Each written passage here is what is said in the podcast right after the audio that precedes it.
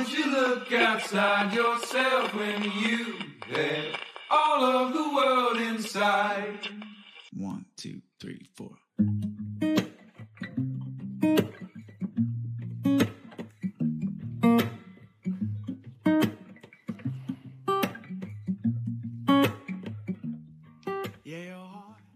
本をめぐって西へ東へ2021年3月10日、えー水曜日ですね。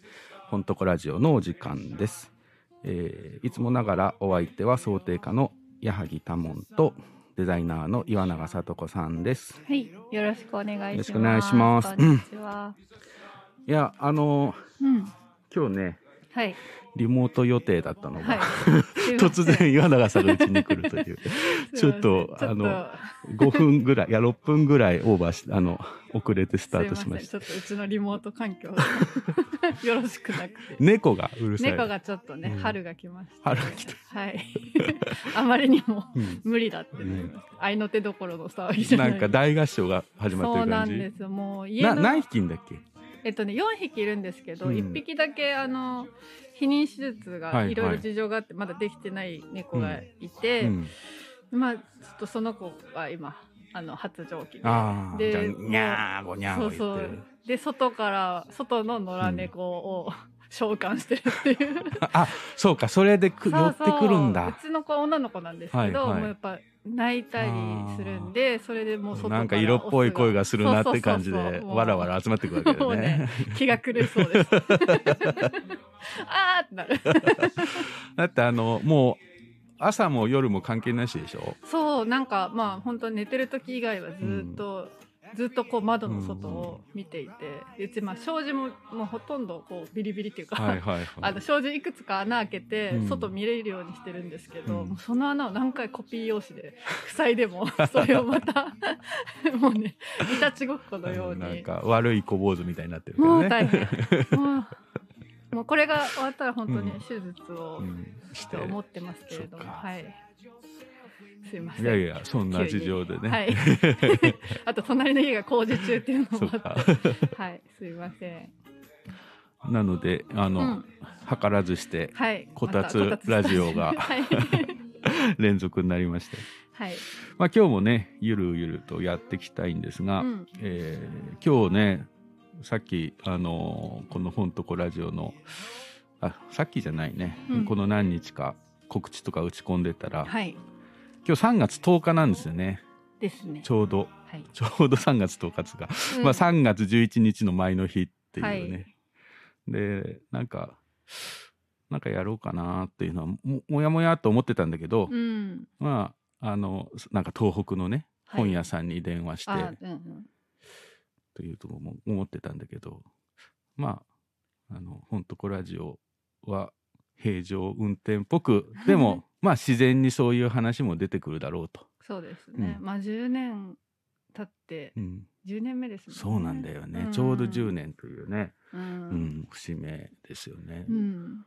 あれ、2011年の3月11日ですもんね。うんうん。覚えてます？何、何してたか。めっちゃ覚えてます。うん、東京にと東京に行ったの？はい、いたので、杉並の自宅に、うん。で仕事してあましたー。その時もデデザインもしてたんだ。デザインの仕事を、まあ、家で一人でしてたんですけど、うん。あの仕事場にこう天井まである鉄の大きい本棚があって、いうん。やまあそ地震がバーって来た時に、うん。それがものすごいゆ揺れであの自分で組み立てた本棚だったので、うんネジが一個一個外れていって、うんで本がドサドサドサドサ上からうん。どんどん棚板が落ちてまず。うん。それで本が落ちてきて、うん。なんかこっちに倒れてきたらもう私キューブ状になってしまう。キューブ状？なんかこうあの格子格子状になった鉄の本棚だったんですけど、はいはいはい。私の方に倒れてきたら、うん。そのスパスパスパってああ、そうかそうか。そういうことで。四角にうん。切り刻まれる、サイコロにね。そうサイロ。コロ状になってしまうと思って、一応机の下に、うん。あのハードディスクとうん。あのモニターと 自分をあ、避難させてその瞬間に？その瞬間に。へやばいと思って、ーうん。でもなんかそうですね。その揺れが全然その思ったよりいいつもの地震と違うその長さで、長かったよね。うん。すごい怖く特にあの、住んでたのが割と高層階だったので、長めのこう揺れがうん、ずっと続きましたね。うん、そううね、ん、あれしかも一回じゃなかったもんね。あそうですね。余震もあって、でもその時もそう避難したしてたかな、うん。なんか同じフロアに結構高齢の方が多かったのででエレベーターも止まっちゃったから、みんなで。あそうか。エレベーターのあるところに住んでたんだね。そうそう。7階だったんですよね、うん。住んでたのが。それでエレベーター止まっちゃったから階段でそのおばあちゃんたちとか、うんうん。みんなで手つないで降りて、うんうん隣が小学校だったのでそのグラウンドにあじゃあみんなででそうそううん避難して、って感じでしたね。うん。はい。えそのその時はもう結婚してたの？うん、うん。夫は渋谷で働いてて。そっか。じゃあ帰帰るのが？そう帰りはもうあの杉並の家まで歩いてうん。一晩かけて 歩いて帰ってきましたね。うんそういう人多かったよね。うんね。多かったと思う。ん。なんかさ僕はちょうど、うん。その震災のあの3 3.11があるうん。2週間ぐらい前に娘が生まれたんですよね。あそうだったんだ。上の子が。今まさに10歳なんですけど。うん、そうそう。で生まれて、えーうんうん。えで1週間弱ぐらい病院にいて、うん。で家に戻ってきあの妻と一緒にね、赤ん坊戻ってきてで1週間ぐらいの時だったの。うん。えタモンさんどこに僕はそのえっと妙蓮寺。あ妙蓮寺あの横浜のね、うんうん。妙蓮寺といううん。あの、えーとこですね。東横線沿線のね、あの今生活綴り方が、はいはいあるとこ本ろ屋さんがね、はいはい。あるところもあるけど、うんうん。そこのね古い民家に住んでて、うん。えー、怖かったでしょあのちょうどその時僕は仕事場で仕事してて、仕事場ってあのい家の中のね一室、家ですうんうん。4畳半ぐらいのとこ仕事場にしてたんですけど、それで妻はなんか休んでたのか何か洗濯物も畳んでたのかう。うな、んうん、おなんかやってて、でて、うんうん、うちの母が手伝いに来てくれて、うんうん。母が台所にいて。うんうん。でなぜかなんでだったんだろうな。まあそういうふうにみんな何かやってるからだと思うけど、うんうん。その娘がんなんかベビーなんていうのこうベッドじゃないけどこう乗せるワゴンみたいなのに乗せられて、うん、僕の仕事部屋にいたんですよ。いたんだ、うん。はいはい。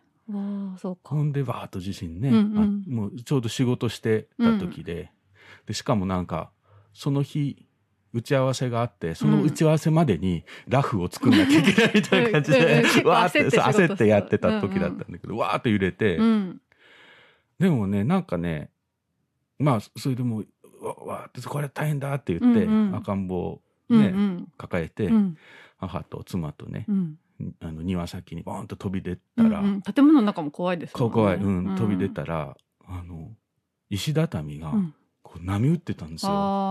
でちょうど線路が近かったんだけど、うんうん。線路のあのこうなんていうの電線うんうん。とか鉄柱とかも、はいはい。うわーって揺れてて、うんうん。なんかちょっと雨みたいにゆらゆらなってて、ああこれもう終わりだみたいうんうんうん。な 気持ちに、そうだようねん。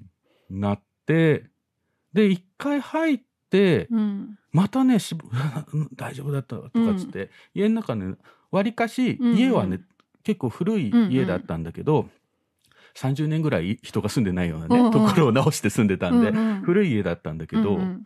まあ、岩盤だったのかな、うん大丈夫だったそう本もねうん。一個も落ちなかったんですよ。ああそう。そう、うんうん。でもなんかね揺れの方向とかもあるよねそうなんだろうね、うん。あとなんか揺れるけど、うん。なんかいい感じにこう逃げ、うんうん。力が逃げてくれるみたいなのもあったのかもしれないけど、でまた家戻ってしばらくしてまた地震あったりして、うんうんそうですね。でもうなんかもう出たり入ったり出たり入ったり。そね。うんそのたんびに赤ん坊を抱えてうんうんうね。ん。なんかさそのうん。最初のあのーなんていうの、うん。あのー揺れが来る、はいはい。その最初の衝撃と、うんうん。そこからまた本揺れが始まるまでに、あはいはいはいそこそこギャップがあったじゃないですか。たね。ドーンってきたからそうそう。なんか、うん。その震源地が割と遠いかもはいはい。ていう感覚がやっぱりあったんですよね。うん。で小学校にこう集まった時に、うん。こうざわざわとみんなが話す中でいちょっと震源地が東北のあたりみたいだぞみたいなん話がこうざわざわっと、そうそう、うん。口伝えに、はいはい。それでテレビつけたらねうん。あの津波のうんうん。まあそれからちょっと後だけど、うんうん。津波の映像がバーッとやっててちょっともう見てられなくてうん。バッと消しちゃったんですよね、こ恐ろしくて、うちテレビがその当時なくて、うん。なんかううちテレビ今はないけど 当時あったんだよね。逆だね。うん。そうそう。なんかすぐにでもインターネットはでい。テレビってい中継みたいな。うん中継が始まりましたよね多分テレビの各局で、それでうんなんかいろいろ映像それこそ原発の映像とかも含めてうん。割とすぐ見たような気がします。いやーもうあの時は本当テレビね。テレビ見たらもう本当具合悪くなるなと思って。ね。ん怖かったですよね。ごい怖かったし。あとやっぱり子供がさうん。小さいからさ、ただでさえ夜泣きでね、うんうんえー夜全然寝れないうん。上に、やっと寝たかと思うと揺れたりうんして、うんうんともう全然昼も夜もねうん。落ち着かないっていうんで、ん、でね15日ぐらいかなうん。にあのまあ原発のうんうん。ね事故もあったっていうのもあるんだけど、うん。で友達も何人かねうん。それこそ原発のことをずっと記事にしてたようなライターの友達とか、もういち早くうんうん。九州の方のね、うんうん。実家に逃げたりして、であうちもちょっと移動した方がいいかなと思ってたらねバンとね事故が起きたんで、うんうん。でどうしようっつってもうこの精神的にもういっぱいいっぱいだし、うん。でもう京京都に行こうと。うんうん。そこその時はなんで京都だったんですか？そうだ京都に行こうっていうね、なん特に何かがあったわけで夜中ねすっごいもうパッて目が覚めて、うんうん。で横に妻と赤ん坊が寝てて、うんうん。それで京都行こうかって言ったんですよ。それで何にもなな一回その法然院でね、うんうん。えー2006年かなぐらいにうん。個展をやったことがあって、はい。その時に少し滞在はしてたんだけうど、んうん。そんな知り合いがいるわけもなく、うん。でもなんか新横浜近かったし、うん。まあ新幹線で行けるうん2時間ぐらいでね、うんうん。行ける場所っていうのもあって。京都い京都行こう。う ん急に。急に。うんうんそれでそうなん支度してね、うんうん。それで15日に行ったらまあうん。同じようにうんうん。ね、そっちの西日本に行こうとする人がいっぱいいて、うん。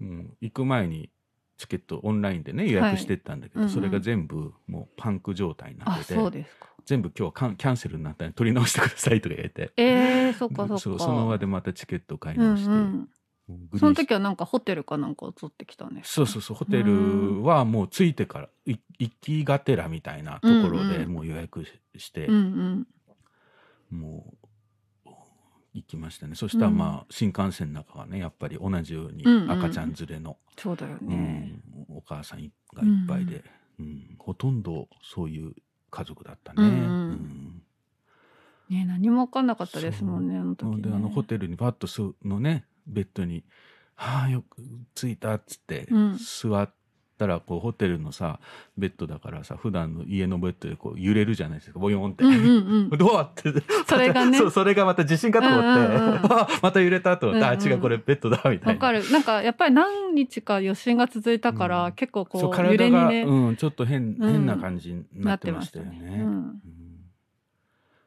そうでしたね。でもそこからね家探したりして、うんうん。たらまあ親切なね大家さんがいていい一日でもうん。何ヶ月でもい,い、いていいよ敷金礼金もいらないよってうんいうう、ところがあって、んうんうん。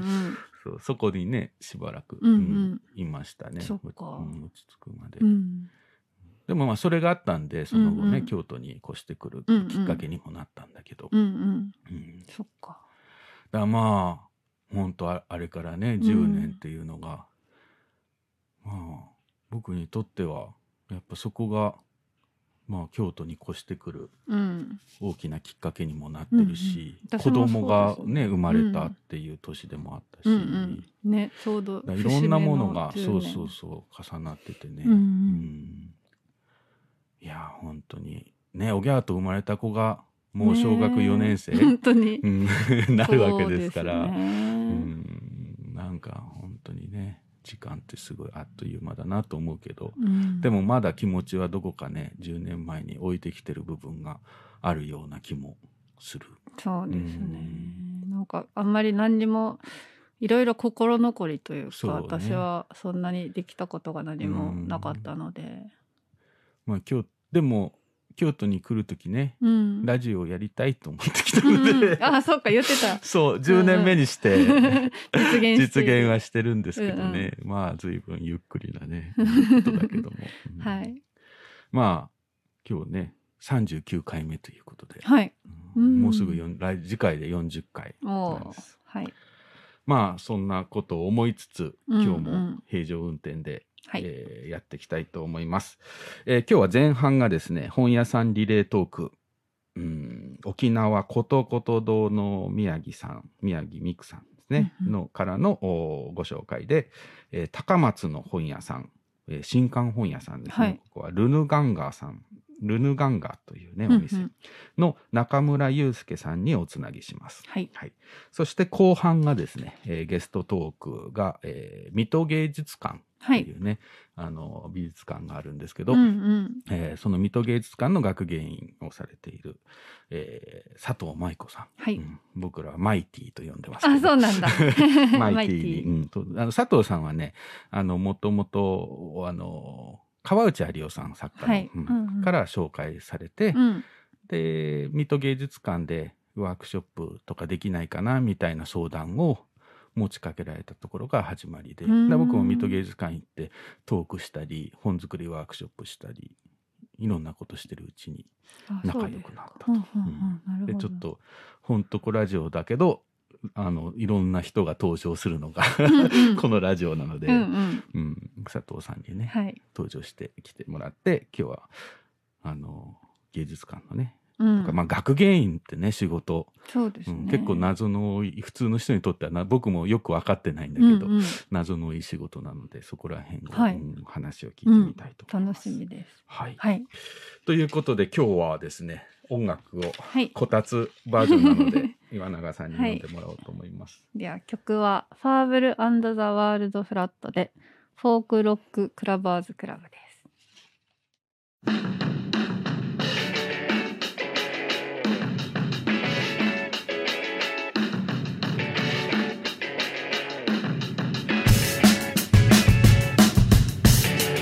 And songs are not to make you bitter. The days are long when your politics are literature. And days went on, and thoughts considered. Still the pretense on for you to feel bigger.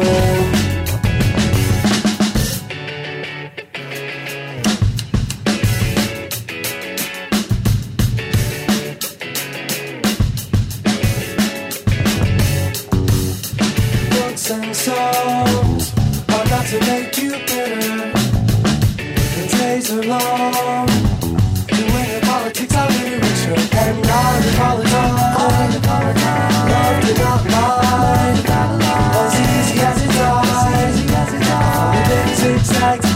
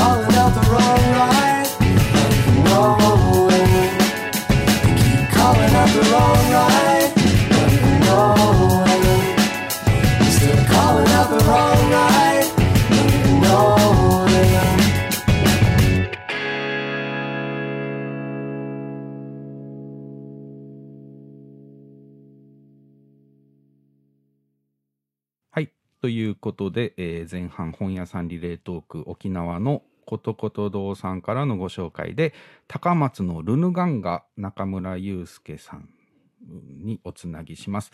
えっ、とね、うんルヌガンガって行ったことはないです。はい。僕なんか高松にうんちょいちょいご縁があって、うなんですねあの瀬戸内アートブックフェアに、はいはいあの呼んでもらったりとか、あの平野古賀さんのね、はあうん。そっか。うちでよ呼ばれてというか、うん。誘われて、うんうん。あのまあ、小豆島でね、はい。の後にも高松行ったりとかして、うん。あのあとアムブックスを、うん。あの高松で扱ってくれてるのもあ、そうなんですか。はいはい、なるほど。そんなのでちょいちょいうんうんお付き合いはあるんですけど、うん。まあ僕の少ない高松滞在の中では 本当に滞在時間の長い、うん、場所、うんうん。いやこんな本屋さんがね近所にあったらいいなと思うような、へねえ、うんうん。いい新刊書店新刊書店ですすよね。うんうん。。はい。いその中村さんルヌガンガの中村さんにつながっています。こんにちは。こんにちは。どうも。よろしくお願いします。す。今日はあの、はい。高松どんなお天気ですか、今日はうん。晴れてます、晴れてるはい。いいけど、やや、うんやや寒いかなという感じですかね。なんかね、京都はちょっとね、風が強い、晴れてはいるけど、風が強はいい感じなんですけど。風はあんまり、うあ、あんまりない。うん。はい。まあ、晴れてるけど、ちょっと肌寒いかなぐらいの感じですね。そう今日、今日は、えっと、お家ですか？そうなんです。あの、店、店の上に住んでました。あ、そうなんですね。あの、お店の2階が家なんですか？えっ、とね、うんお店の 4, 4階あ、が4階、あ、建物のね。そうなうんんです。うん。うんあ、それは便利ですね。そうなん まあ、便利というのか、ついお店に、うん ねね長居してしまうのか、あれですけど。このルノガンガさん、あの、えっ、と、2000、僕、紹介改めて見たら、2000、はい、はい。えっ、と、え何年でしたっけ？えっ、と、17じゃないですか、ね。17。年か。はい。はい、17年にオープンしたおはい店あ、そうですか。なんですよね。うんだから、4年目ぐらいですかね。4年ねこれから4年目になる感じ。はいですよね。はいあの、高松ってね、町、あの、行ったことある人も、そうでない人もいろいろいると思うんですけど、あの、高松の町のどんなところにあるお店ですか？そうですね。うんあの、高松の中心に、はい。すごい長い商店街が通っていて、うんまあ、日本多分2番目に長いとかなんですけど、うんそこから少し外れた、一本道外れた、はい。まあ、路地という感うん。じでしうんなので、あの、お店の前自体は人通りはそんなにないですけど、うん。近くはたくさん人通る人、うんうん。えー人が通るので、うん。まあ、その流れでうちにも来てくださるみたいなうんうん。ところですね。うんうん。結構ね、あの、アーケードでうん。もあったり、こう、お商店のね、多いエリアからの喧騒のところからちょっと入った感じへで、えそれがまたいいですよね、なんか。ビルの1階って感じですか？はいそうですよね、建物、ビル、あれ、何階建てのビルなんですか？4階建 ?4 てです。階建て、あ、そうか、4階建ての、じゃあ、1階が本屋さんで、うんうん4階に、うん、最上階にお住まいってことですね。はい、なるほど。このあの本屋さん、まあ、ね、2017年にね、始められたわけだけどい、あの、その前も本本屋さんに働かれてたんですよね？えーっと、そうです。うん私は本屋で働いてたこともあり、うん。その後の仕事をしてたんですけど、うんお店始めるにあたってまたはいはい本屋、屋業界に戻ってきたみたいなう感じ。うんそれ、前に働いてた本屋さんっていうのは、ど、どちらの本屋さんだえっ、とね、うん山陽堂書店っていあ、う、はいはい。えはい、愛う知ん。うんうん。本社の、まあ、チェーン店ですかね。うんうんで、お奥さんもそこの本屋さんで働いてたんでしたっけ？妻はですね、えお店を始めようと思い立った時に、な名古屋に住んでたけども、はいはいであの、あの町の本屋みたいなところに、うん。えー修行に行ってもらいまして、あそうか。へ修行。ー ただそこはもう潰れちゃったんですけどね。うん。そうか。そそこでしばらく書店員として働いて、はい。ちょっと本屋。それもともとそのどうして本屋始めようと思ったんですか？そうですね。あの、なんか、さっきタモンさんがはい。何思い立って京都に行こうと思った話と近いんですけど、はい。うんあよ急に夜中に あ本屋っていうふうに思い立って、はい。えーただ多分前段としてうん。成功者さんとかがちょうどで、情報発信されてたりする時で、はい。うん。私なら本屋さんってあり得るのかなっていうふうで、もまあもともとあの最初本屋に勤めて、あの、まあ、本が嫌いになってやめたというよりは、はい。ちょっと自分がやりたい形とは違うっていうふうに思ってうん。で、もしかしたら、あの、まあ、本当成功者さんとかみたいな形なら自分がやりたい本屋さんができるかなって思ったという。んんん。うん。その今までのね成功者さんって京都にある本屋さんで、うんうんその今までの普通の取り次ぎから卸されて、えー来る本を中心にやる本屋さんと違ってあの直直接、うんね直取引であの出版社と直接取引をしてね、うんあの本を仕入れている本屋さんですよね。うんうんなんかそういうようなものができるかなみたいな。そうですね。うんはいうんなんか中村さん自体はでも、はい。例えば小さい時から本屋さん好きだったとかこういう自分の原体験として、はい。こんな本屋さんが近くにあったとかそういうことはあったんですか？そうですね。うんあのまあ、本、本、そうですね。うん。本とか、まあ、カルチャー全般を好きになったのが、うん。まあ、高校生ぐらいの ちょっと遅いんですけど、時だったので、で、高校生の時に毎日のように、うんまあ、なんかいろんな古本屋とかもたくさんあったり、はいはい。うん。まあ、小さい CD 屋さんとか、あの、なんかビデオのレンタル屋さんとかたくさん近くにあって、うん。そこをなんかはしごしながら帰るみたいなあそれは名古屋で？あ、それはね、うん。高松です。あ高松で、うんうん。はい。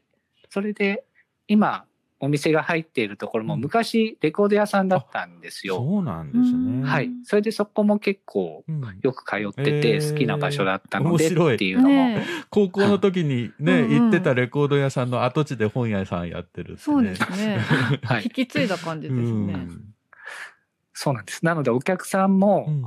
あの、ここ前、ああのレコード屋さんあったところですよねってすごいね、うん。皆さん思い入れがある場所みたいで。あーそうか。はい。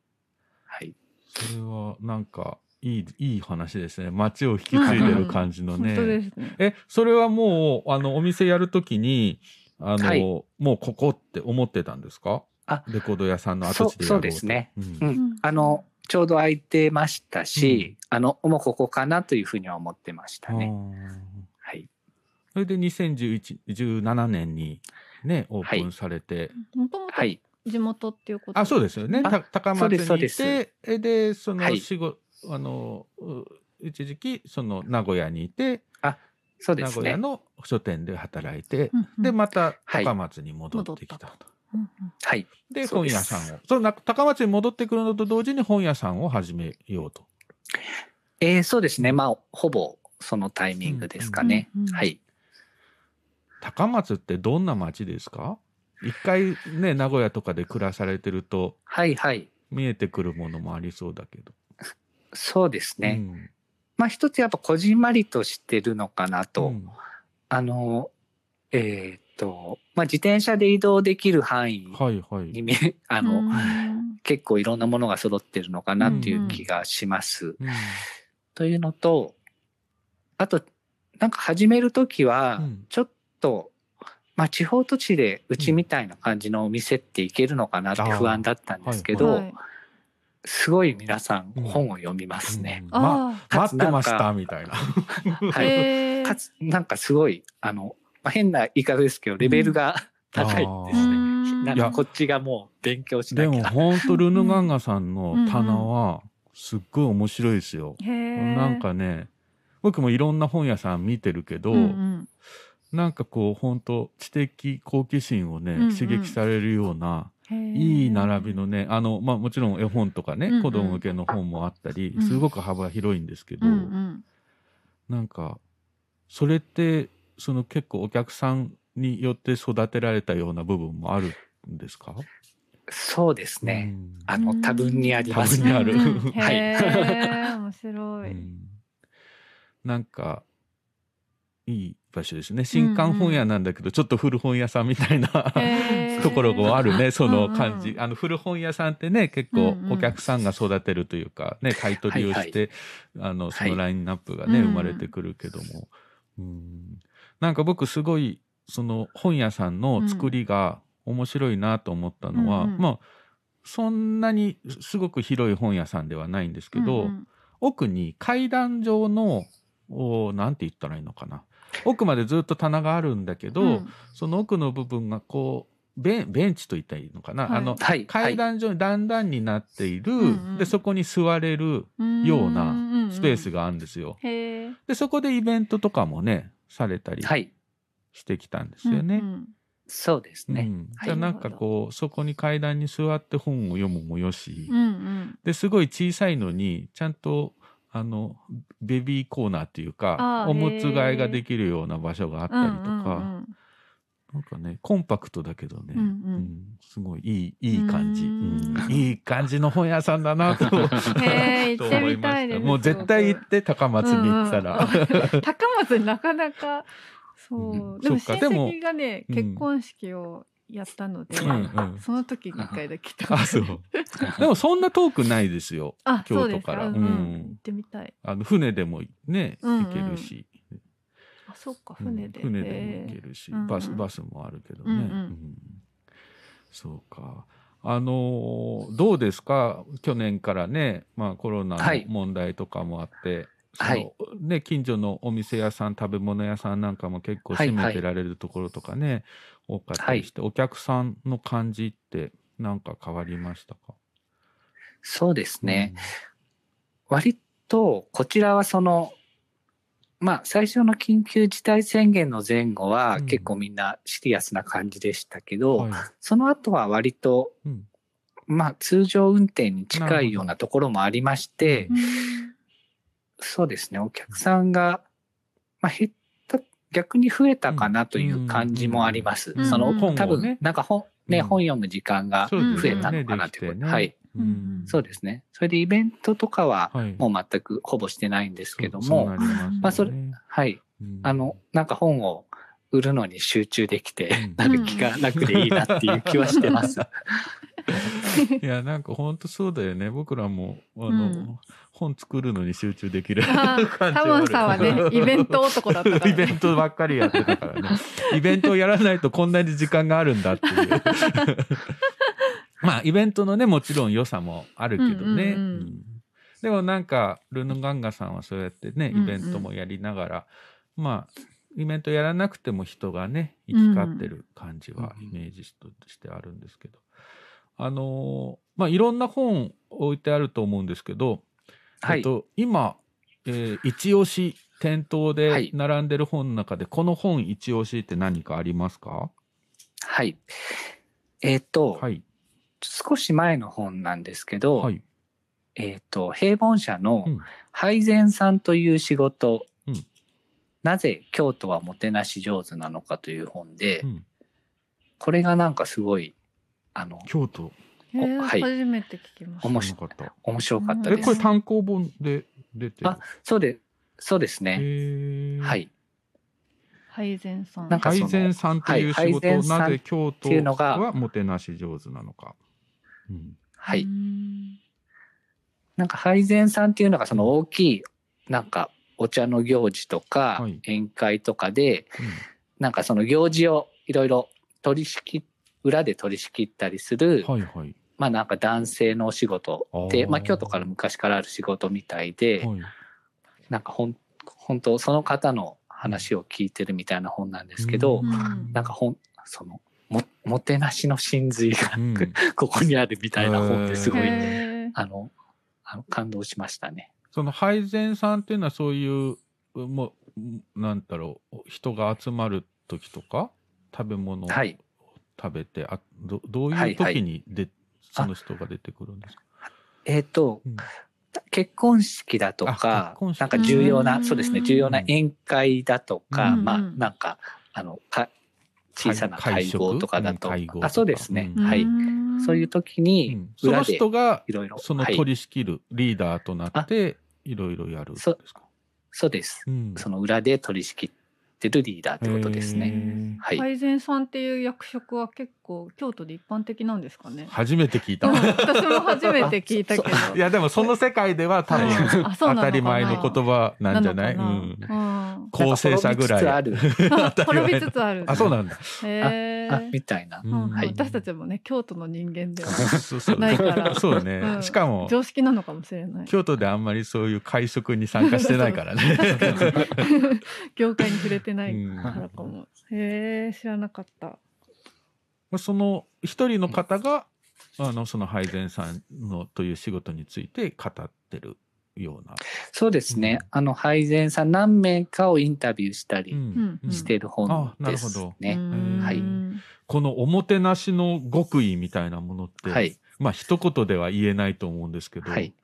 なんか本読んでては、はい。なるほどって思う部分ありました、あのさりげなさというか、うん。その相手に気づかれないところでやるっていう素晴らしさうん。ですよね。なんかあこれやってくれてるんだとかではなくて、うん相手はあの何も気づかないけど実はすごい気持ちよくなっているみたいな、うん。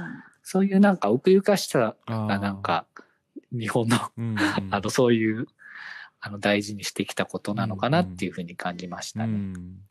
だからもりもりっとこうねおもてなし感をするんではなくてはいそう普通にいて心地いいんだけど実はそれは自然に行われてるわけじゃなくて、はい。その裏には配膳さんの心配りがあるといはい。う、うん。そうなんです。ことなんですそれでなんか忙しい時とかって、うん。その裏方の料理作る人とかもものすごい戦争みたいな状態なんだけどそ,、ね。の人たちをうん。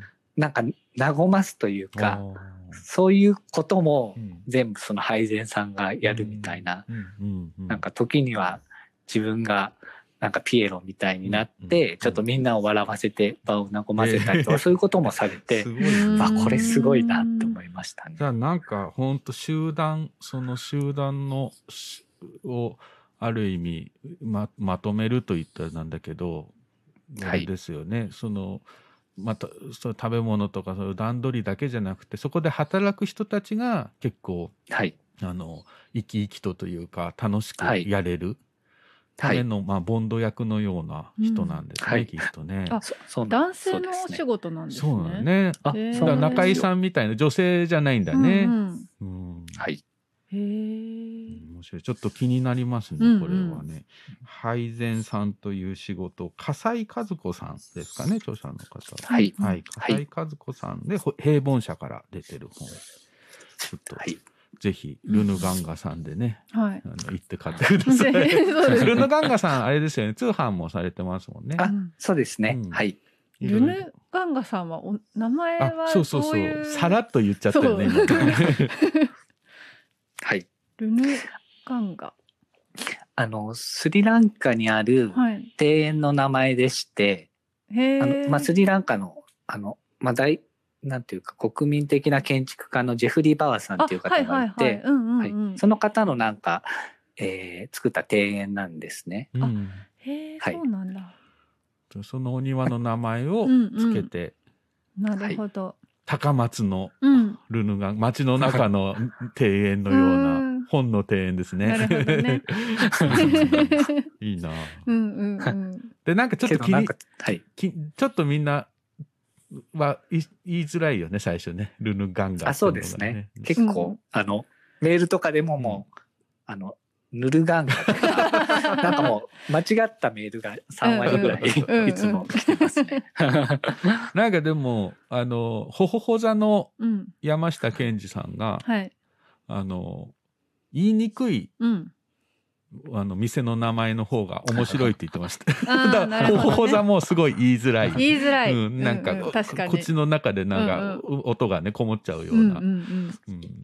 ちょっと突っかかるぐらいが。そうそう突っかかるぐらいが人の記憶に残るしそうかもうんなんかいいんじゃないかなるほど。まあルヌガンガさんぜひねはい皆さん行ってもらいたいとうんう思います、ん。あのこれ本屋さんリレートークでえっ、といろんな本屋さんを数珠つなぎにしていくんですけど次に、えー、と紹介しする本屋さんどちらでしょうか？はい。はいえー広島県にあるアンラーンさんはいという本屋さんです。うんアンラーンさん、アンラン。うんはい。これはどういう本屋さんですか？アンラーンさんはえーっとですね、アンラーンさんも、主にまあ新刊書店でして、うんうん。あの、あ ごめんなさい。私も行ったことないんですけど、おー一年まさかできてはい、1年ぐらいで、うんその田中さんっていう方がされてるんですけども、あ一年ってほやほやですうんうん。あ、そうなんです。田中さんがうんお店始められる前に、うちで何日か、なんか修行じゃないですけど、そうなんですね。はい。3日、えーそれ4日ぐらい、はいいはですね。なんか、はい、働かれてて。うん、いいですね。ね中村さんが ね本屋さん始める前に、うんうん。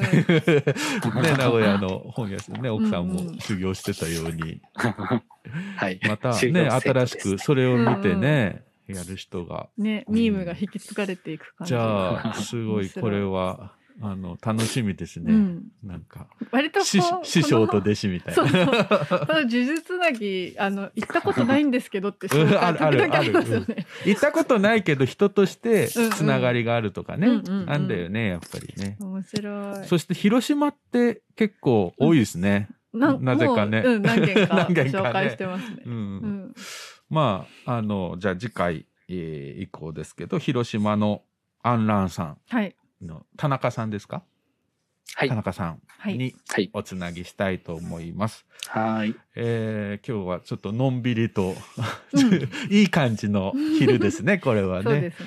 うんあのまあ引き続きルヌガンガさん頑張ってください。あのありがとうござまいます。た遊びに行きたいと思います。はい。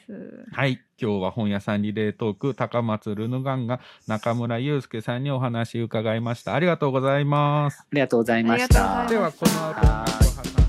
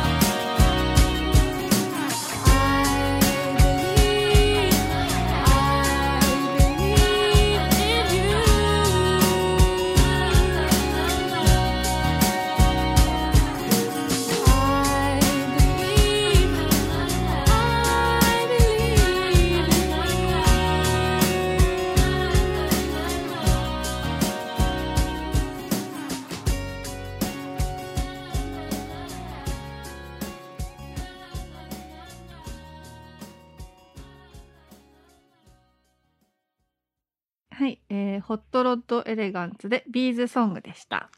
後半ゲストトークは、えっ、と水戸芸術館の、お佐藤舞子さんに登場していあもうつながっていますこんにちはこんにちは。どう。もこんにちは今日はよろしくお願いしますお願いしおます。願いします。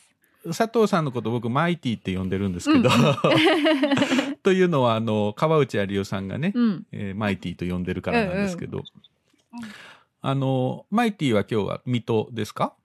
はい、水戸にいます。水戸の自宅から話してあ自宅ます。から、うんうん。はい。えー今日は水戸のお天気はどんな感じ？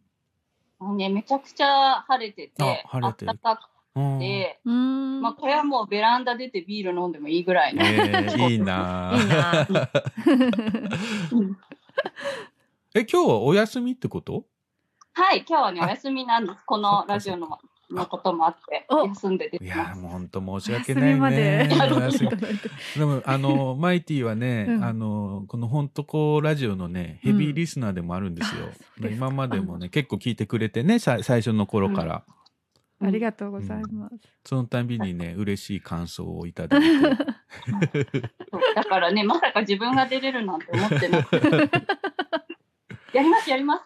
うんマイティに一番最初に会ったのってうんいつでしたっけね？さえーとね3横年ぐらい前？そう、えっとね、にあー2019年ぐらのいか。うんうん。最初です。うん年始めた、横浜のね、駅ビルのウエスト打点で始めたんですよね。へ よーく覚えてるね。ウエストで。そう川内あの、うんうんノンフィクション作家のね、うん川内有代さんが間に入ってくれてうんお会いしたんだようん、うんね。うん。それ何を、何の、こなんか僕がか川内さんのお妹さんがう、うん。なんか関係してるやなんか美術館でワークショップやったって話を多分聞いたのかな、マイティが。うんううんん。でねなんか水戸芸でもなんかできないかなみたいな話だったような気がする。そうです。2019年の夏に、うんえっと、タモさんにワークショップとトークをやってもらいたくて、うんうんうんそ。して、あのお話ししたいなと思って、うんあの2019年の頭ぐらいにお会いして、お仕事をそこでお願いしたっていう感じでなす。るほど。うんうん。僕はだからそれまでその年までねうん。あのそのだから前に奈義町っていうね岡山の,、うんあの美術館であの子供たちと絵を描くワークショップというのをやったんですけど、それ前美術館というものにほとんど縁がなかったものでうんうん 全然こう想像がつかなかったんだけど、うんうんうん。水戸芸ってね大きいですよね。大きい行ったことある？あります。私茨城出あ身なので、そっか、はい。そうだったそうなん。思い出した筑波出身なんですけど、はい。なんで水戸芸は結構うん時々、あのー独特のね高いタワーが立っててねね、う。うんんなんなんなんかあのなんていうんですか三角形が組み合わさったみたいな。うんうん。うんなんとも言えない。でできてるのですごいシルバーでピカピカしてうんて、そうだよね、なんかほんと空青空に映える感じのね、ニョキってちょっと街のモニュメント的なね。そうですねシンボリックな感じの。うんシンボル的なね、うんそうです。地震が起きると、うん茨城で地震が起きると、うん。NHK は絶対タワーを映すんですよね。ああそうなんだ。あ NHK も近くにあるよねしかもねなんで、うん。茨城で地震が起きましたって言うと、水戸の様子ですって言うと、あのそのタワーが映って揺れてる様子。そのタワーの揺れ具合をこうなんか 中継すると。東京タワー的な水戸水戸タワーだね。揺れとる揺れとる。うん。えー、えマイティさんもあマイティさんは10年前も水戸芸にうんいらっしゃったんですか、10年前は水戸には住んでたんですけど、うんその時は国家公務員をやっていて、うん水戸家では働いていなせいませんでした。マイティってねちょっと変わった経歴なんですよ、うんうん。そもそもだからそのげ美術館とかにうん。結構若い時から出入りしてたという、出入りしてたっつうのもなんだけど、うんうん。あの業者みたい 川内さんとマイティが初めて会ったのは、マイティが高校生ぐらいの時だったっていうそうなんですか？話を聞きましたけど。そそう16歳の時にうん初めて、あと東京都現代美術館っていう美術館に行った時に、うんなんかすごいもうその時になんかもう本当に高校に行くのが嫌で友達もできないし勉強もなんかついていけないし、うん。なんかすごい嫌だったんですけど、うん。なんかある時にポスターが高校に貼ってあって、うんあの東京都現術館の。でなんか直感的に行ってみようかなと思って、行ったらすごいその美術館が楽しくって。うんそれでやっぱ自分はなんか美術館で働きたいって16の時に思って、えっと、それからいろんなところでボランティアって展覧会を手伝ったり、ギャラリー手伝ったりしてるうちに川内さんに会ったっていう感じですかね。うーん。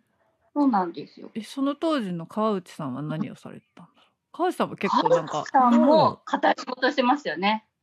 あれ国連時代？うん。国連の前ですね、に東京の、うん。えっとシンクタンクで働いてましたね、そうそうそうそうそんな仕事もしてたんだようんね。うん。そう。川内さんの経歴もね川内さんのねうん経歴も面白いんだけどね。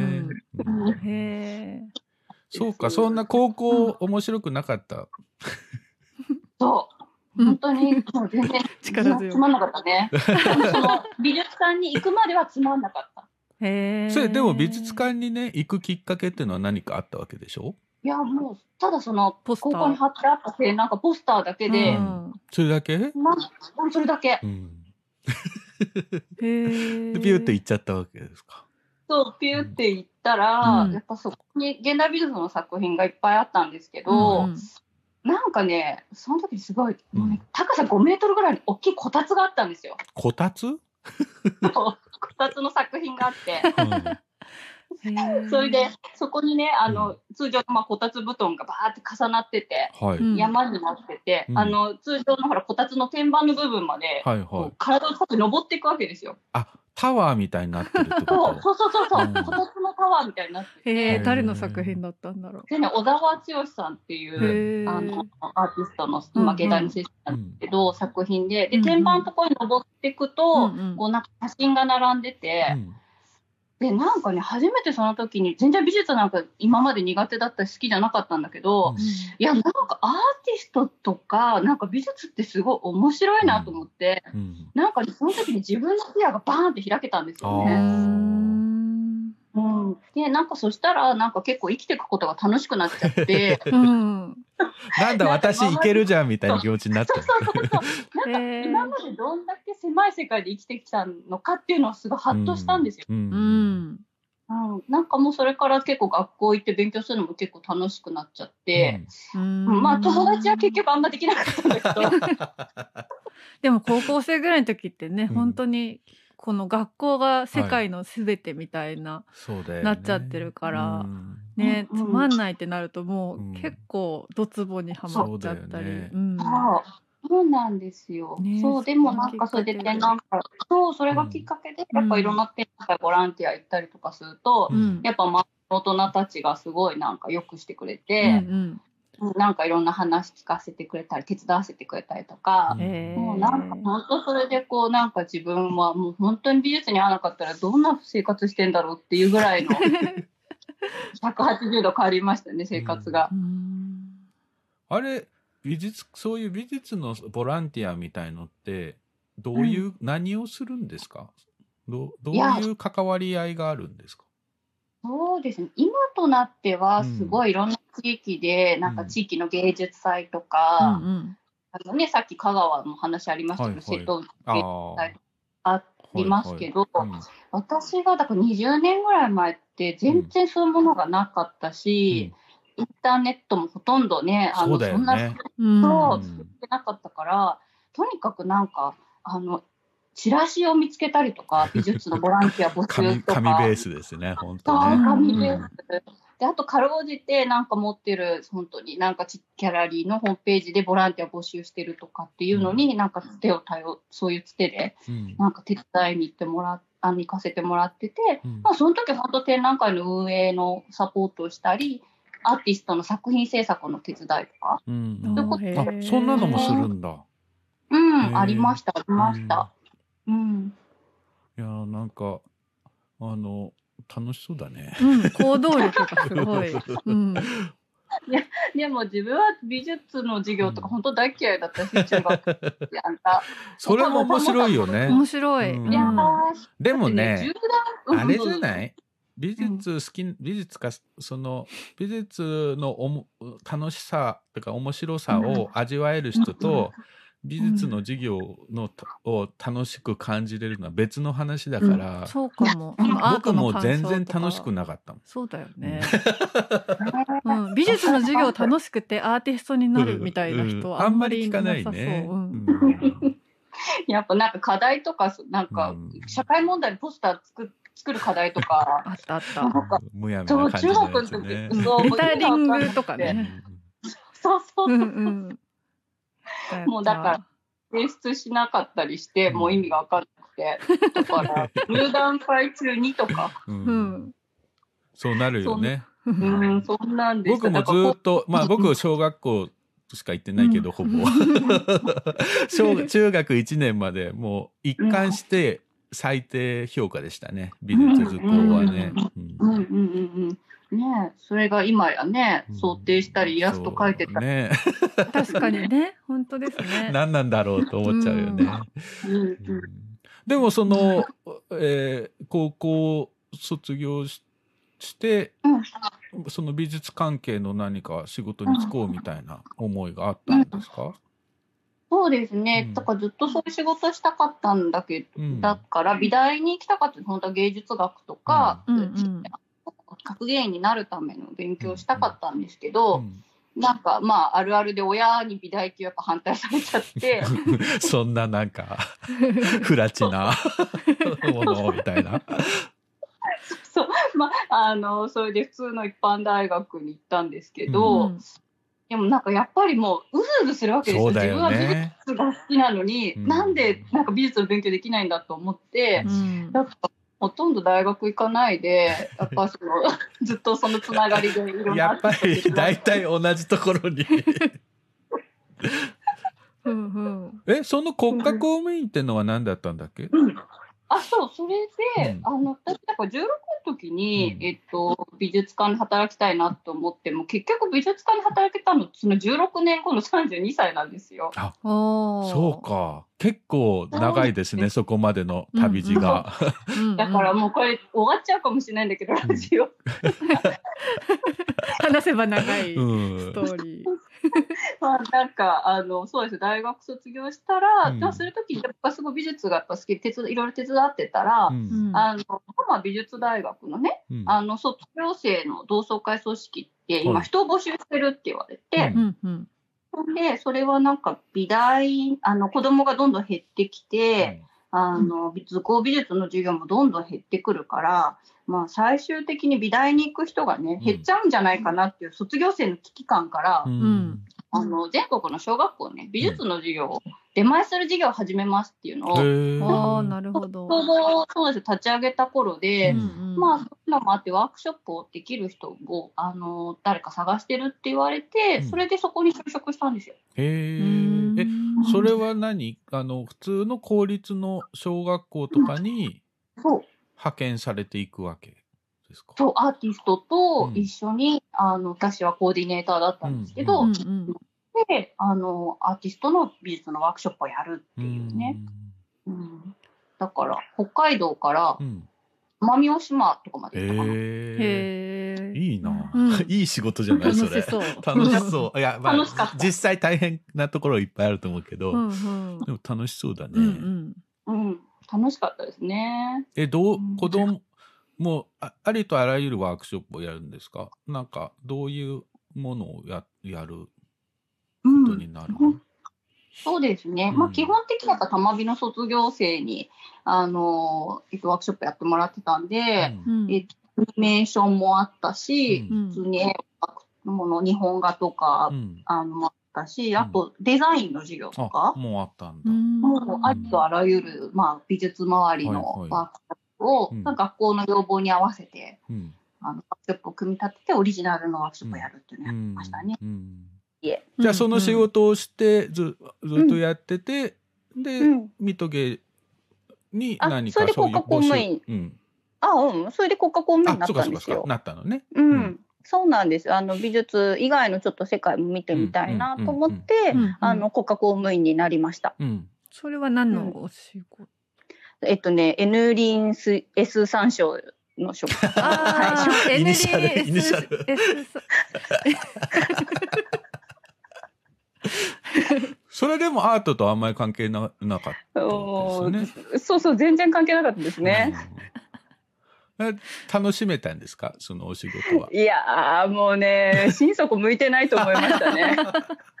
まあ向き不向きありますからね。うんうんそうなんですよ。まあうんうんでもなんかやっぱり、あのなんだろうね。今までの、まあ、うん美術の仕事ってやっぱりゼロの部分から1をこう作っていくような仕事だったんですけど、はい。うんうん。だから国家公務員の仕事ってうん。もう法律とかなんか省令とかいろんなこう決まり事があって、なんかその中からどうやって仕事をしていくかっていうあの流れだったのではい。全く逆だったんですよね。うんうんでもうそれがすごい心底もうつまらなくて。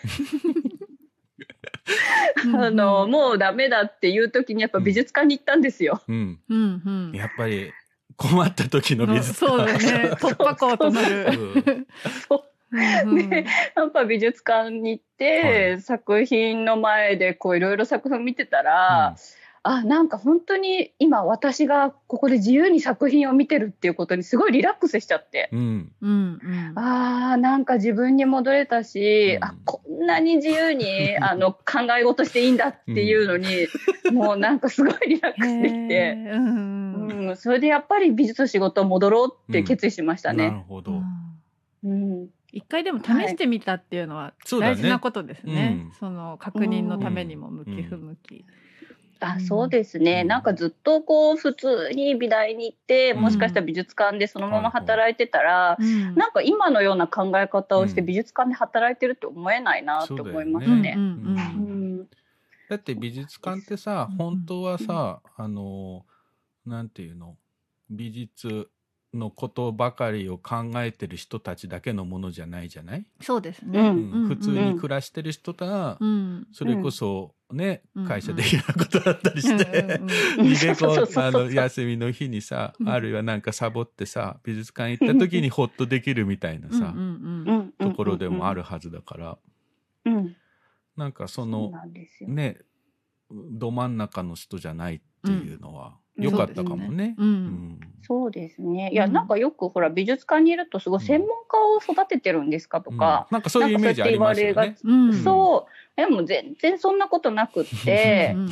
やっぱり自分がその美術があったことで、あのすごく生活が豊かになったりとか、あの人との関係がすごくなんかもっとより良いものになったりとかした経験があるから、やっぱ専門家を育てるんじゃなくてやっぱ生活にちょっと美術があったらいいかもっていうぐらいの形で仕事をしてますね。いや僕なんかねその美術館に対してのね、イメージってそんなになかったんだけど、うんうん。その水戸芸術館行った時にあここは素晴らしいなと思ったことが一つあって、うんうん。それはなんかねちょうど夏だったんですよ。うん。でう水戸芸術館の、まあ、ちょっと中庭みたいなところに、はいはい。なんか噴水みたいな感じでまあうん現代だとなんかい、岩ですかね。はいはい。石がボーンってなってて、うんうんうん。そこを中心にこう水がわーっとなってるとこがあって、うん。でそこでね子供たちがうん。結構水着着てうん。遊んでて、でお母さんたちがそこにあのビニールシート引いてお弁当とかみんな食べてたりして、うんうん。うんうんあのあれ？美術館ってこういうとこだけど。あー確かにでもそういう雰囲気ありますねそう。水戸芸のあのお庭。そうなんかね、うん。ほんでなんかそれそういう普通のねうん。多分美術館だと、うんねそそういう場所じゃありませんとか言いそうだけど、うん。うんなんか水着の人はこっちのトイレ使ってねとかあれが書い。てあってもう全然ウェルカムな感じなんだよね。優しい。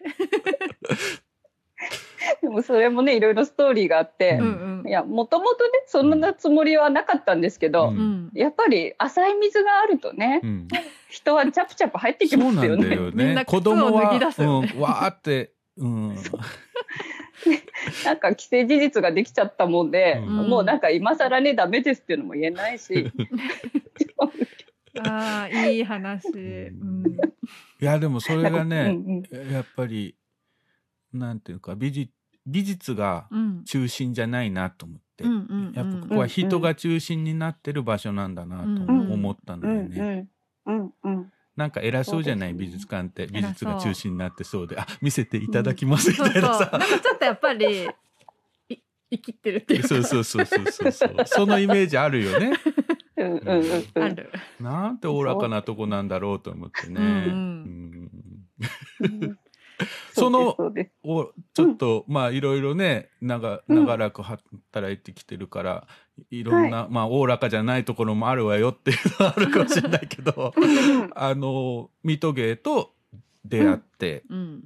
あそうそうそうなんですよ、うん。あなんかね、はい。そう国家公務員でそう転勤でうん。水戸に住むことになって、はい。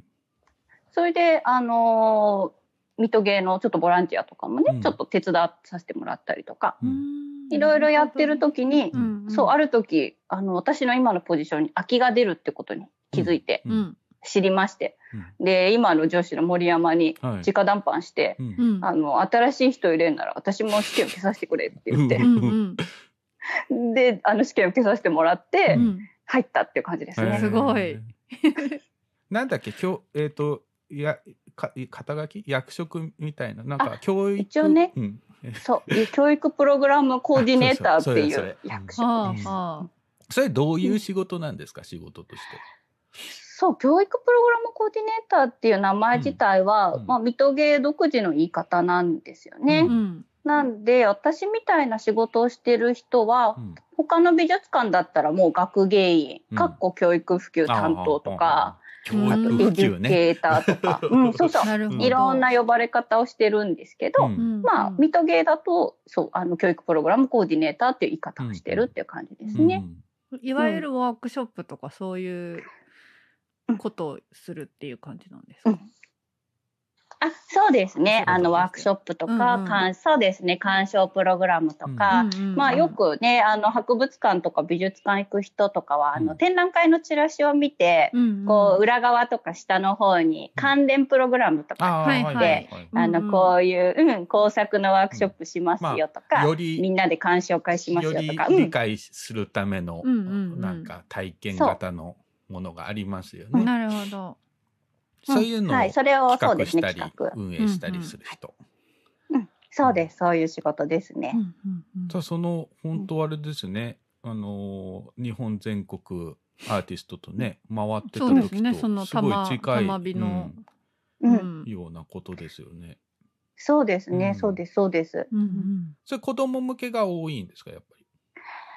うーんとねあもちろん子供向けも多いですけど、うん。あの全然一般の人向けにも多いですし、うんあとはねあのそううん高齢者の人とこの前も一緒に高齢者の施設に行って一緒に作品見るような活動もしてたし、うんうん。あとあのねあ白鳥さんって本当こラジオにも出た、うん。全盲の、ね、白鳥健二さんと鑑賞家の白鳥さん。うん。うん。うん、と一緒にプログラムあの作品を見るプログラムもあったりとか、うんうんうん本当になんかいろんな人たちとやってるんですけど、うん。まあ、特に私がすごい大事にしてることは、うん。やっぱり来られないとか、うん。なんか来たことがない人とか、うん。そういう人たちに向けて届いたらいいなと思って、なんかあのアートって聞くとそれだけで苦手っていうかね足が遠のくって人もいるじゃないですか。うん。うん。そういう人たちをうん、ちょっとちょっとおいでよってやる人そうなるほどそうそうそう、ね。結構面白いよっていう。そうんうんそうそうそうそうやっぱあったらちょっといいかもよみたいな、うんうんうんあのやっぱ自分がそれが出発点だから、うんうん。あの、うん、だからそういう人たちに来てもらえるようにちょっとちょっとって言ってるような人ですね。うん。なるほど。なんかあのこの間ねえっ、と、京京都のね京サラ京セラ美術館か、うん。でなんか、えっ、と土と色って、うん。なんか滋賀と京都の障害者の施設とか、あの団体作業所とかの、お人たちが中心になってやってる展覧会が、もう結構80年代からやってるものなんだけど、うなんかいわゆる綺麗なものを作るんじゃなくて、うん。なんかお本当楽しんでみんなうんうん。布を切ったり、土をこねたりしたそのままみたいなやつすごい面白かったんだけど、うん。それ子供たちと一緒に見に行って、うん。となんかこうなんて言ったらいいのか分かんないんだけどあのまあ美術館初めて行く子もいたりして、うんうん。で、一応走ったりね。したりしないでねとか、はい。あの絵は触らないでねとか、うんうん。まあ、大事にしようねとか。でも、うん。なんかむやみに大声は出さなくてもいいけど、うん。なんか見ながらおしゃべりしたいじゃない、うんうんうん。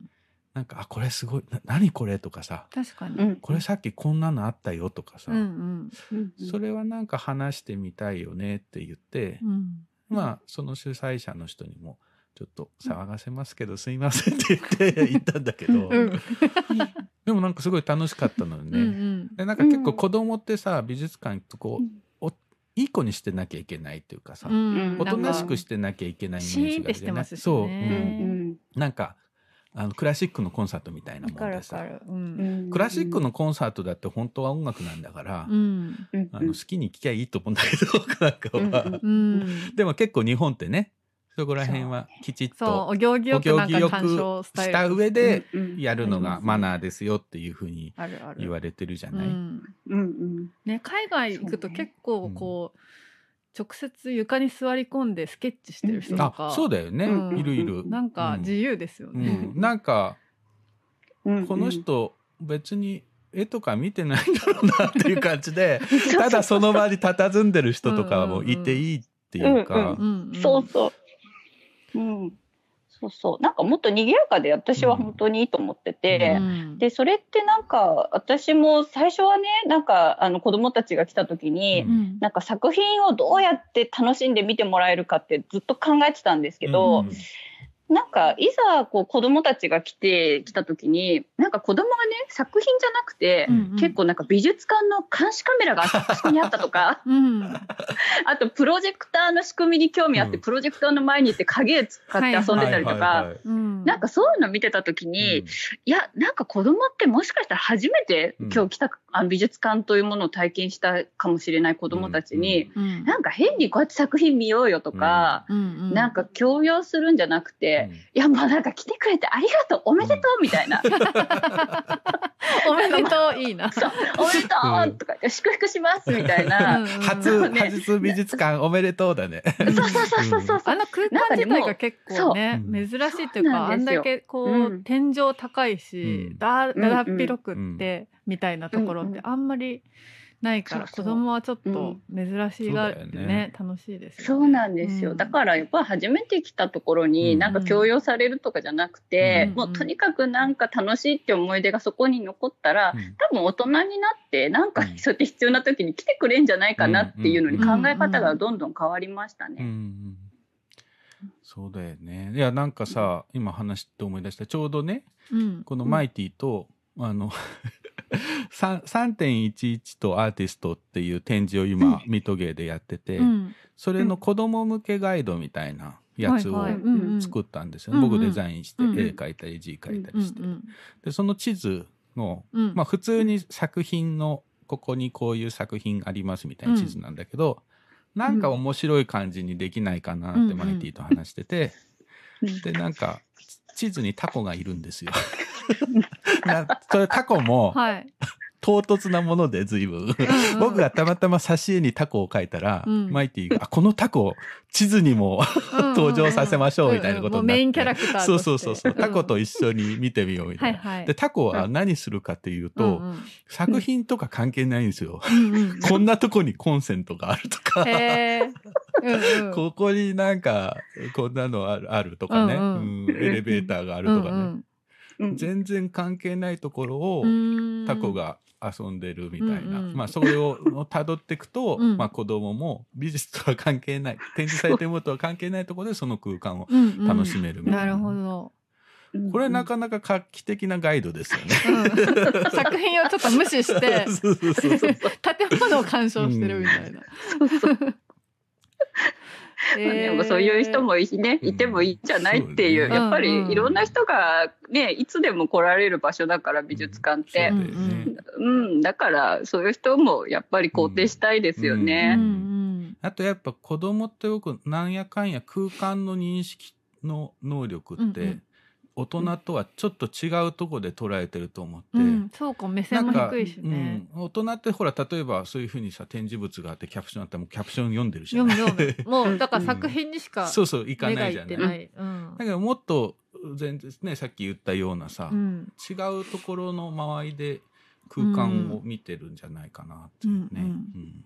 うん。うんうん、それはそうですそうです。それはなんかふふ半分ふざけて 言い始めたようなうんうん。アイデアだったけどね。うんうん。いやでも良かったですやっぱなんか、うん、そういう視点があるのもね、うん。いいなと思って。いつか形にしたいと思ってたんで子供が見つける面白ポイントみたいな。そうだよね。うん。そうあれだから水戸芸のあの全体のね規模でやったらもっと面白いかもね。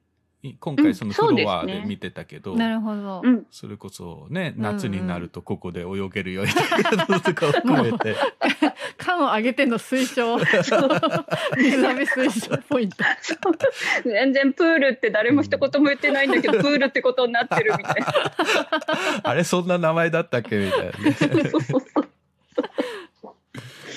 いやちょっともう全然こうね見余ったというかう、んこれマイティは1時間コースで話聞かなきゃいけない人だったね。そうかもうん全然足りない。あの3.11点についても触れてない。そうだね今ちょっと過去の話しかしてない。これえっと一応あの学芸員として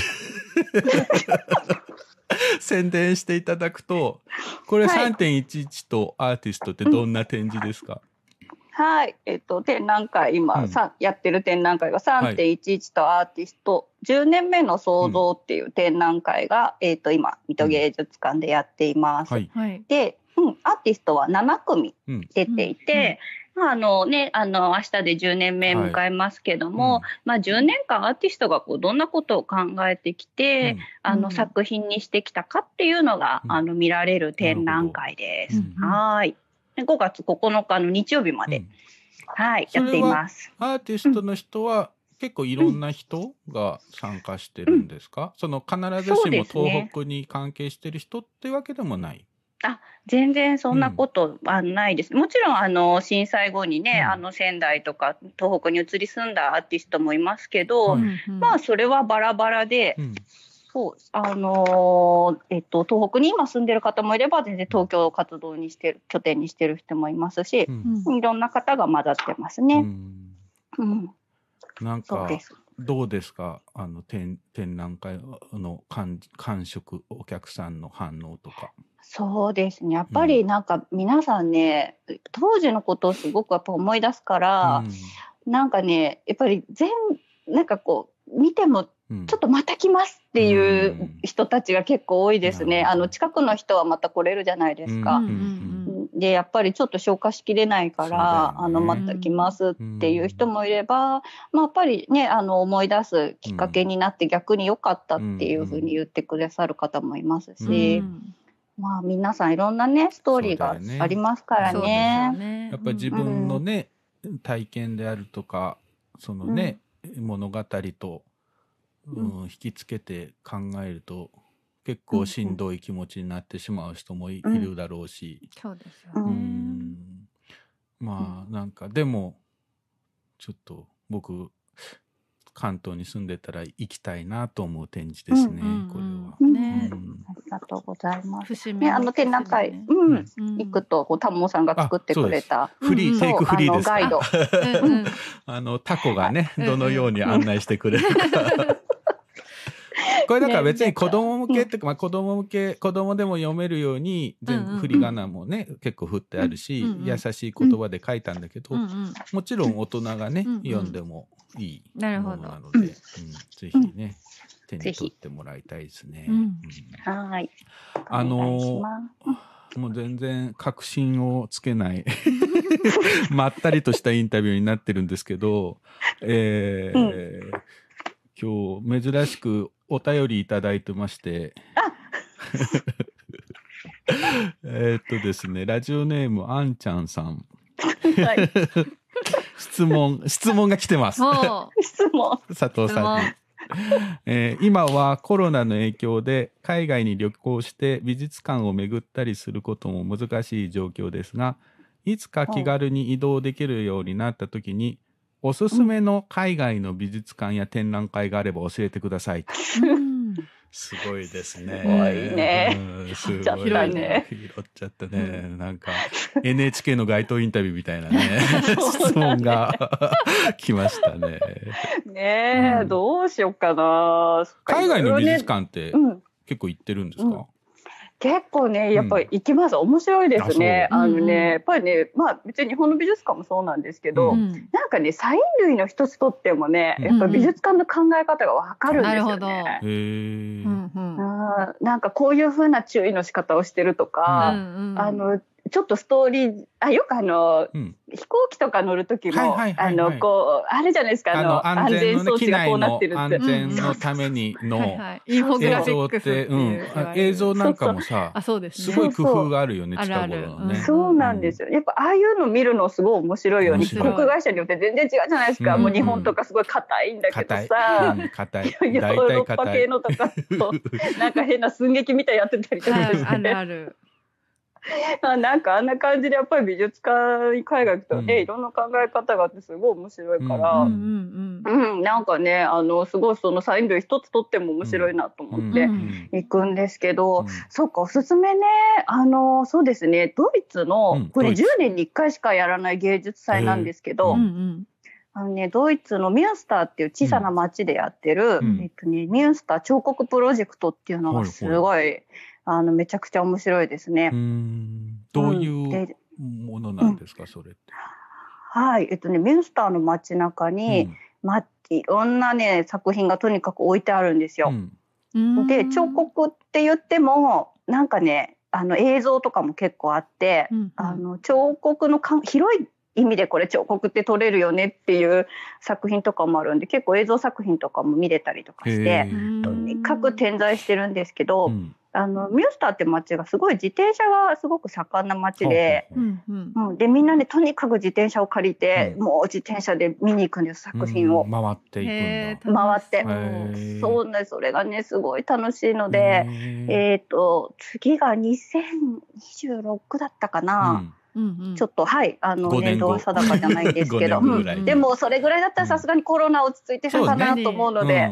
うん。生き頃ですね。生き頃だ。そう、あのすっごいおすすめです。ー 自転車に乗って作品を見るのが。ミミュンスターね。うん、じゃあ5年後を楽しみに、うん。なんかさ、うんそういう、まあ日本でもさ、あの、うなんだっけ、あれ、谷中とかもそうだけどさ、あの、街、街がそのまま芸術祭とか美術祭になってるって面白いですよね。面白いですよね。うん、面白いですね。なんか普通の人の家になんか入り込んでたりさ、うんうんうんちょっとした路地が何かになってたりとかね。うんうん、あ、そうです、そうです。うん本当まさにそんな感じです。うんじゃあそれはぜひね、ドイツ。はい。ドイツねドイツ。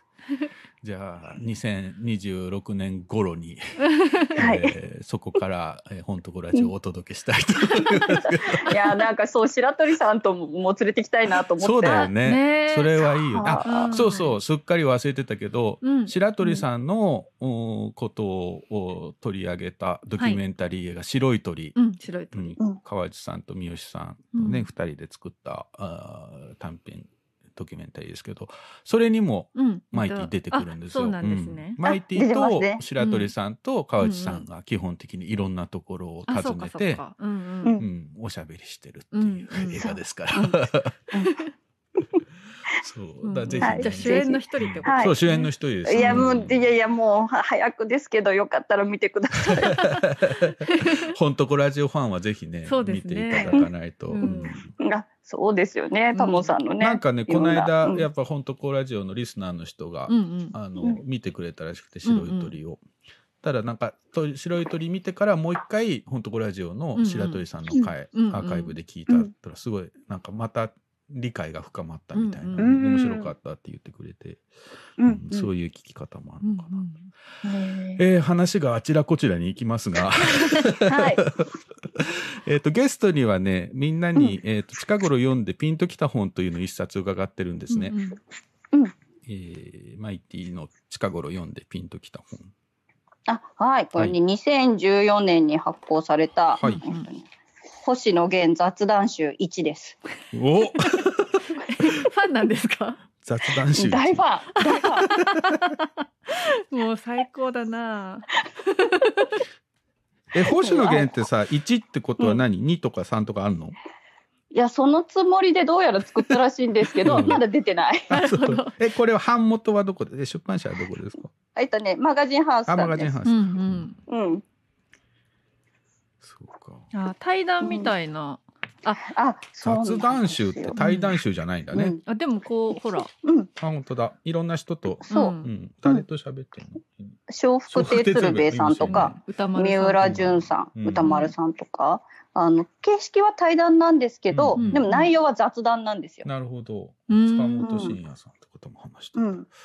うん。いこれなんでピンときたんですか？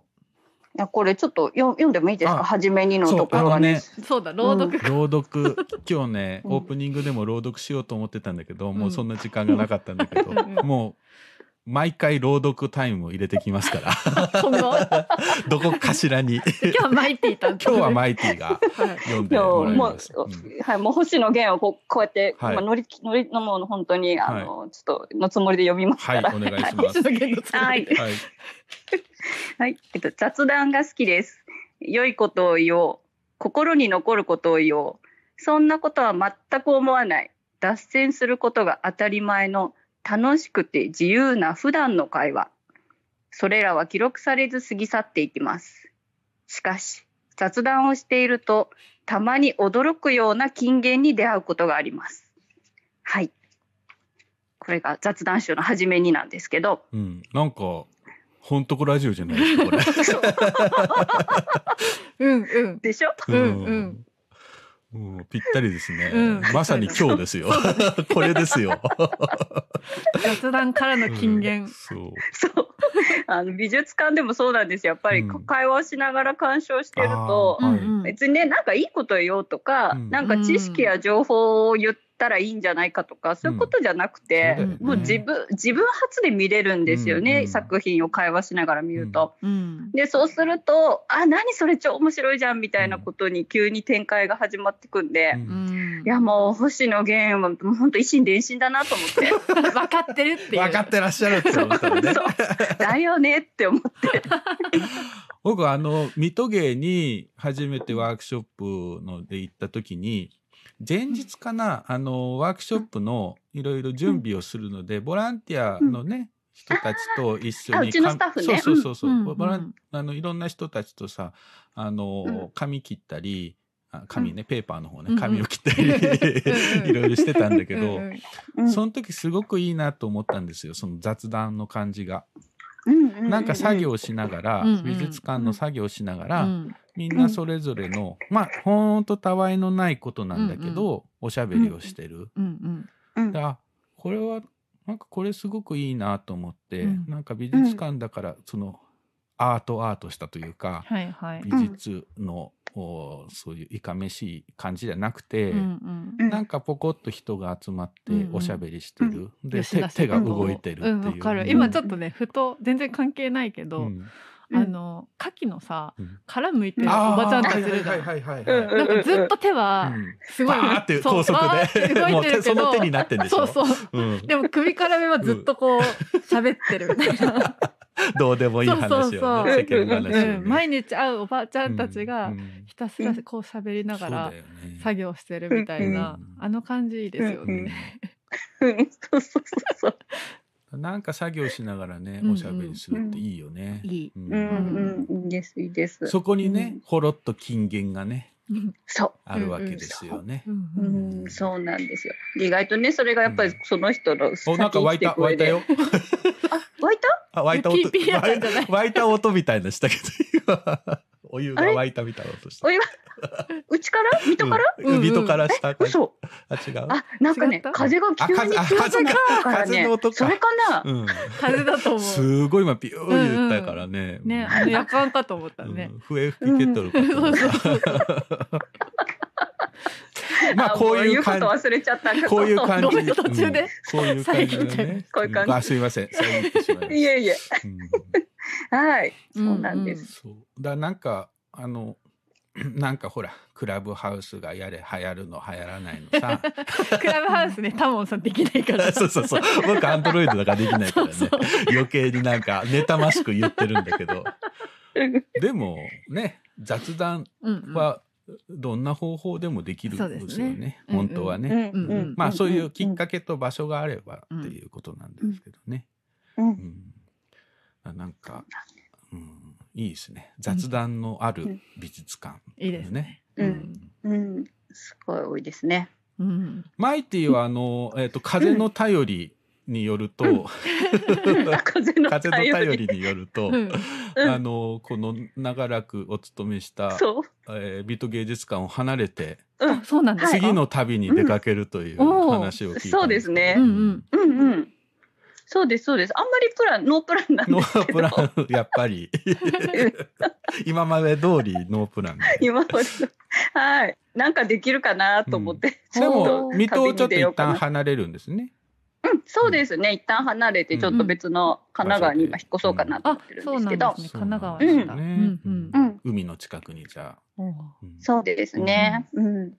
まあね今後ねうん。どんな風に転がっていくのか、うん。うんうん。またね話を聞かせてうん。ください。うん。はい。ぜひぜひ。まあ見事な、えーなんて今日ま何にもまとまんないなと思ったけど まさかまあこの星野源の本のねね朗読でまとまりましたね。で困った時はこれを最後に読めばいいんじゃないかな、そう毎回。はい今日はありがとうございます。えーあこちらこそありがとうございました。はい楽しかったうん楽しかった。うんよかったうん何の話したのか忘れかかってるけど 楽しかったです。雑談すぎて。雑談すぎて。ことないでしょ。そうだよね。うんえー今日のゲストトーク、海と芸術館佐藤舞子さん、マイティこと佐藤舞子さんでした。ありがとうございました。はいありがとうございました。ではこの後音楽を挟んでエンディングです。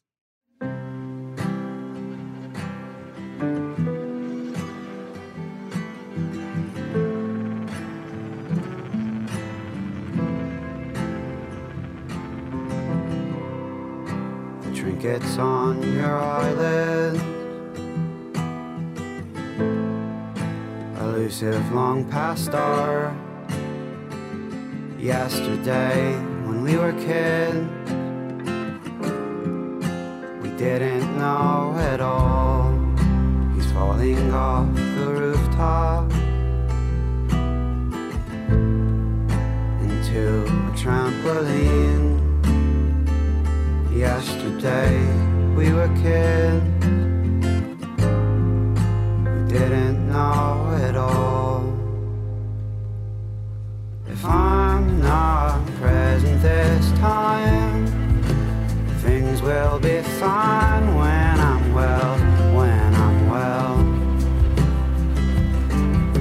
Star child lost in her mind wasted her time just as well, just as well.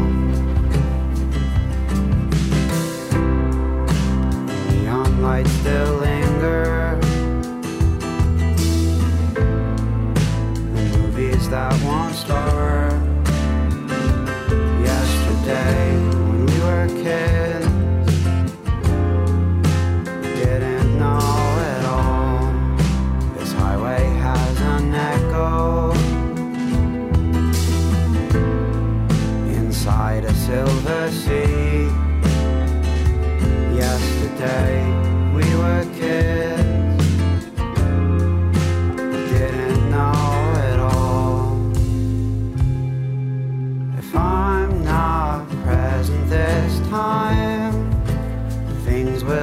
find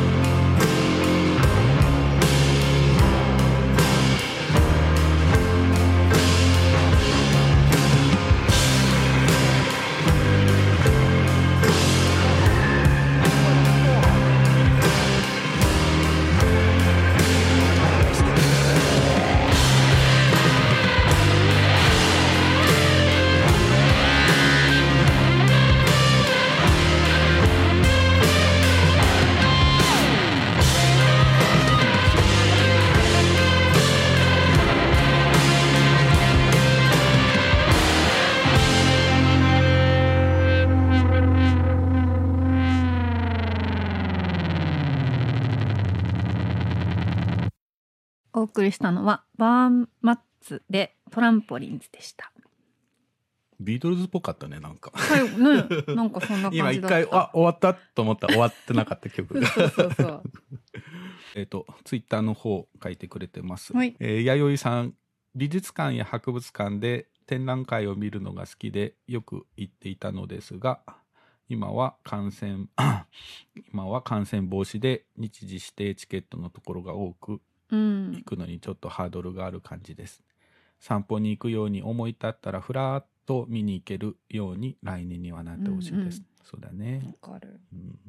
えー佐々木美久さん、えー私も美術館でおしゃべりしたい水戸芸に初めて行った時びっくりしたのは巨大バッタ椿昇さん作のつば、えー巨大バッタが美術館の芝生にあったこと、うんその時も大人も子供もピクニックしてるみたいでのんびりだけど活気があって美術を鑑賞する場じゃなく開かれている場になっているのがすごく良かった。うんうん。ミクさんはうん実は水戸芸の僕の本作りワークショップに来てたんですよ。あ、そうなんだ。うんその時はお知り合いじゃなくて？その前に多分タラブックスのイベントでお会いはしてるんだけど、うんあのちゃんと話したのはその時。あ、そうなんだ。へえ。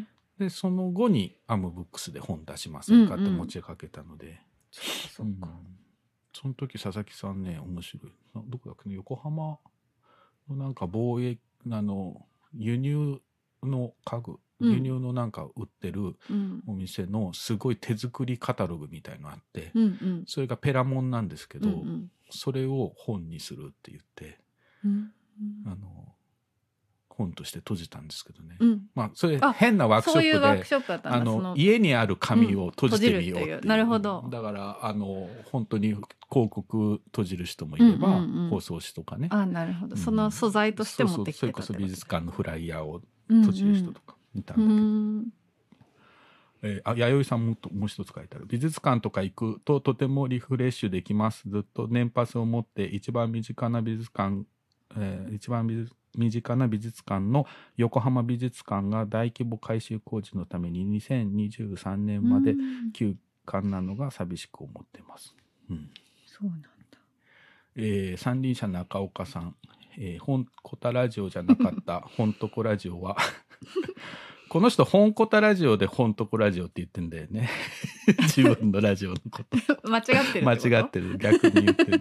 混乱しちゃってるじゃないですか。自分がね混乱してる。て。本コタラジオじゃなかった本とこラジオは、えーミッド芸術館の佐藤マイティさん数年前にイベントをさせていただいてお世話になった。うんうん。水戸芸術館は地元の誇りの一つです、うんうん中岡さんもね茨城あそうなんねだ。うん、あそうか言ってた気がする。でそうなの。水戸水戸だかえっとねいや水戸ではないですね。えっとあっちひ日立日立中日立中ん。日立、うんうん。ありますね。ありますね。僕あの茨城のねひたちなか市かうんうん。あっちの方ですね、うんうん。うん。あのマイルカ古書店の中村さんもね、茨城で。そっか。その時中村さんと僕と中岡さんとでね、うんうん。トークをさせてもらったんだけどうん。うん。そっかそっか。あ水戸芸術館さっきその話しようと思ってすっかり忘れたけど、あの子供ガイドにはね書いたんだけど、うん。やっぱ地震の時にみんなあそこすごい中庭も広いから、うん。まあ避難避難場所ではないけど避難するみたいな感じで、うーうん。ん来てなんか水汲む人とかね、うんいろいろいたとか言って、そっか結構揺れたでしょうねいやそうですね水戸もね近いからうねん。なんか美術館なんて結構さうん。あそうなんかね。作品があるから。バグバグパイプオルガンパイプオルガうんンのぶっといパイプがバーンと落ちたとか言って何本か、うん、あとガラスが割れたりね、いろいろ被害もあったみたいですね。ということで、えー岩永さんの携帯が 激しくなったあたり、えーました3時に2分になりました、はい。えー今日もね大幅にオーバーしている 本とこラジオでございます、はい。えー昨日ね本コタラジオという、ねはい。姉妹版が、えー生活する姉妹版って言っちゃった横浜の姉妹版ですね、えー配信されてでなんか1時間半かなオーバーしたって言って なんで人のこと言えないじゃんと思ってたけど、うん。終わらないね終わらない。大体雑談は終わらないという、はい。えーことで、えー合点していただきましょう 合点合点合点あの番組ってまだやってんの？えやってやってると思ってたけあそどういや僕テレビないからさわかんないんだけど、私もなんかあんまり見てないからうん。そうこういうよくわかんないボケしてもわかんない人がそろそろ出てくるだろうなと思って。古いネタだと。そうそうそうそう。久々にこう口に出して、うん。うん。次回もね、はい。えー朗読を含めて、うんうん。えーやっていきたいと思います。はい。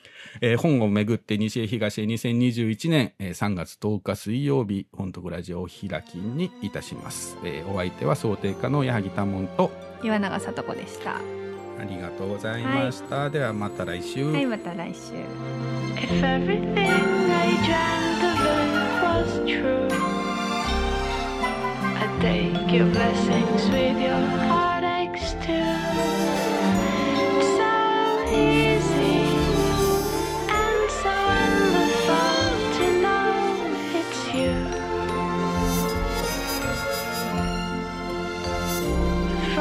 the highest mountain to the deepest well. I never thought I'd be the one to tell. It's so easy and so wonderful beneath your spell.